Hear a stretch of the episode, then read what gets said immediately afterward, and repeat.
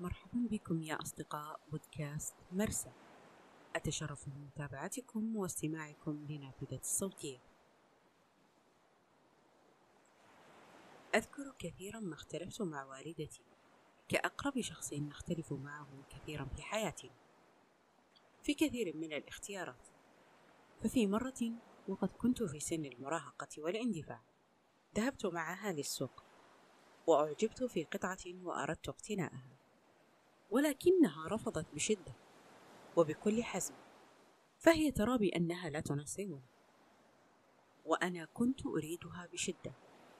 وهذا الموقف أثار لدي مشاعر الحزن والغضب لرفضها، فبدأت أدافع عن رأيي بكل شدة، وكأن الرفض موجه لي أنا وليس للقطعة التي اخترتها. وهذا الموقف أثار عندي عدد من التساؤلات، منها لماذا نختلف ولماذا نتفق. وهذا ما قادني إلى الحديث عن موضوع الحلقة، وهو الاختلاف والاتفاق، وهما مشاعر متضادة نجدها ونقابلها في كل لحظة في حياتنا، سواء كان مع من نقابله في هذه الحياة أو حتى مع أنفسنا في بعض الأحيان، ولا يكاد يخلو منها حياتنا. فبدون الاختلاف نكون مثل بعضنا البعض، أقرب ما أشبهه بالآلات أو الروبوتات. فالاختلاف ما يميزنا عن غيرنا في اختياراتنا وأفكارنا وما نريد أن نكون عليه وما نقتنيه في حياتنا من احتياجات وغيره. وهما بابان كبيران جدا لا نستطيع حصرهما ولا تقنيعهما على شيء محدد ولا على قاعدة واحدة. سأتطرق في حديثي إلى جانب لمسته من خلال ملاحظاتي الحياتية مع الآخرين وما يمرون به من انفعالات وجدالات قد تنتهي وقد لا تنتهي، ونمارس هذين الشعورين بشكل يومي وطبيعي في حياتنا، قد يكون بوعي منا أو بدونه، سواء كان في إبداء رأي في مكان العمل أو اقتراح مكان للتنزه أو في اقتناء عطر أو ملابس أو في اختيارات كتب أو ألعاب. وقد نمارس هذين الشعورين مع الصغير والكبير ومن هو في أعمارنا ومن تربينا معهم في نفس المكان والبيئة. ففي الغالب عندما نختلف مع الأشخاص في فكرة أو غيره فإننا نجعل الاختلاف على الأشخاص وليس على الفكرة فقط، ونربطها بشخصيتنا بشكل أكبر، فنقوم بالدفاع عنها لإثبات صحتها أو إرضاء الطرف الآخر لفكرتنا. وقد يحدث هذا مع الكبير والصغير ومع المتعلم والجاهل، وأحيانا كثيرة تكون بدون وعي منا لما نقوم به، وأحيانا يكون بسبب المكانة أو المنصب الذي نكون فيه. فقد لا يقبل المدير بعض الاختلافات من موظفيه رغم صحتها، وأيضا قد لا يقبل الأب اختلاف الأبناء معه.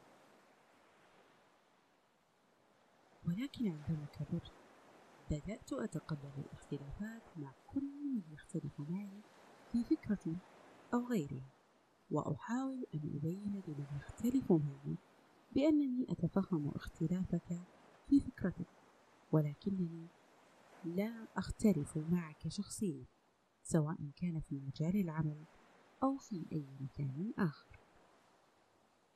قد نشعر بكثير من السعادة والفرح عندما يتفق معنا الآخرون في اختياراتنا أو أفكارنا، ونكون كمن ترك هذا العالم رغم وجود بعض الأشخاص المختلفين معك، ولكنهم أقل عدد من المتفقين معك.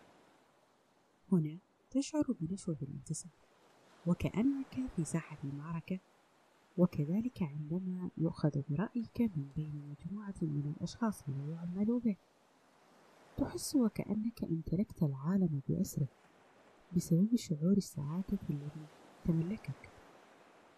وكذلك نحس بالانتماء والتقبل مع من نتفق معه، ونبدأ في تكوين علاقات عابرة، وتأخذنا الأحاديث على ما اتفقنا عليه لفترات طويلة، وقد تتحول هذه العلاقات العابرة إلى صداقات مع مرور الوقت. وليس شرطا أننا إذا اتفقنا في موضوع أو في نقاش سنكون متفقين على كل شيء مع الطرف الآخر، فلا بد من وجود مواطن اختلاف أخرى. وعندما نختلف مع الآخرين نكون في الغالب أكثر حدة في تقبل آرائهم، فمنا من يتقبل هذا الاختلاف بشكل حبي ويكون متفهما بأنه اختلاف رأي فقط، ومنا من لا يتقبله ويرفضه ويقاتل من أجل رأيه وكأنه في معركة، وهناك من لا يتقبل فكرتك ولكنه يتقبل الاختلاف لأنه يعلم بأنه اختلاف أفكار وآراء فقط.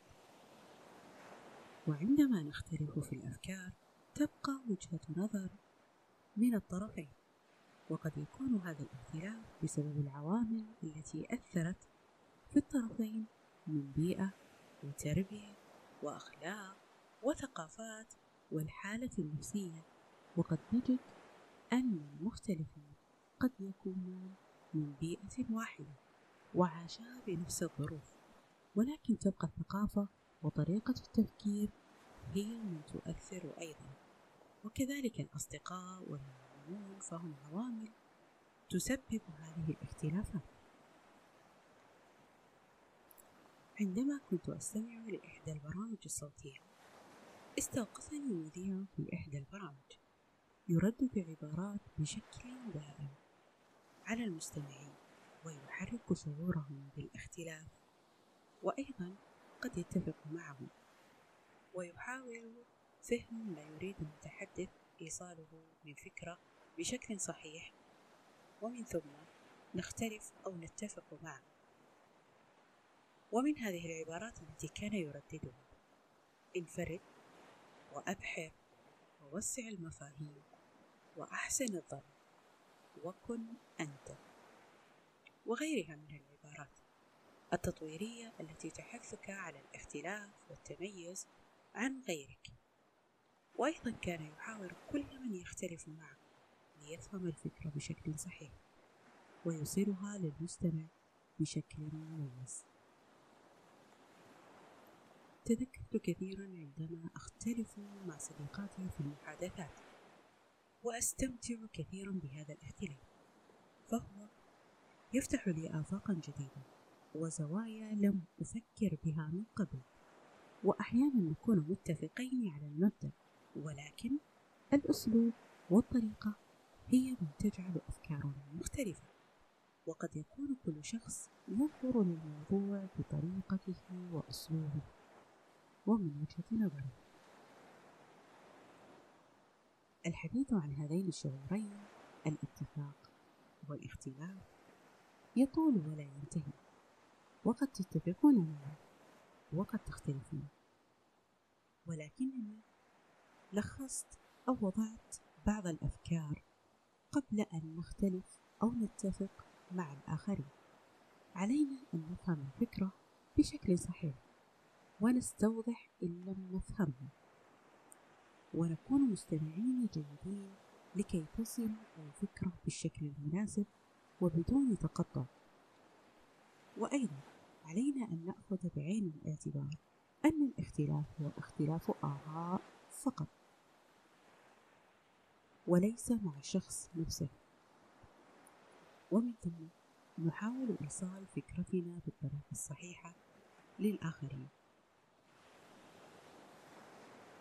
هناك من يتفق معك وهناك من يختلف، ولكن ماذا لو كان كل العالم متشابه ومتفق؟